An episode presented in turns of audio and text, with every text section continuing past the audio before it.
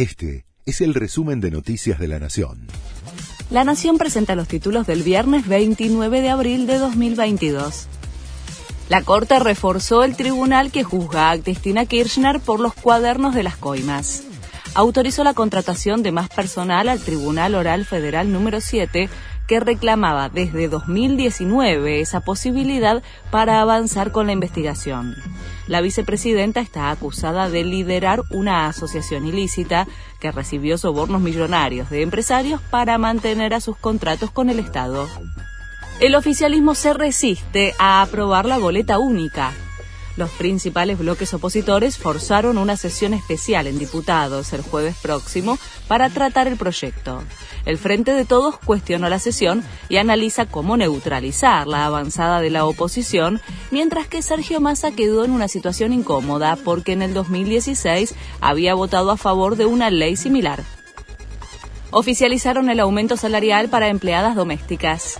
El gobierno publicó en el boletín oficial el incremento de las remuneraciones horarias y mensuales aplicables a partir de los salarios de abril. Se trata de una suba en tres tramos, 6% en abril, 9% en mayo y 15% en junio. Un turista encontró una bomba sin explotar, la metió en su valija y causó pánico en Israel. Una familia estadounidense encendió las alarmas en el aeropuerto de Ben Gurion, en Tel Aviv, luego de que agentes de seguridad encontrasen una bomba dentro de una de sus valijas. Según la familia involucrada, el proyectil había sido encontrado por uno de los niños durante una visita en los altos del Golán y decidió quedárselo a modo de recuerdo. Lanzan una colecta para ayudar a uno de los hijos de las trillizas de oro. Se trata de Clemente Zabaleta.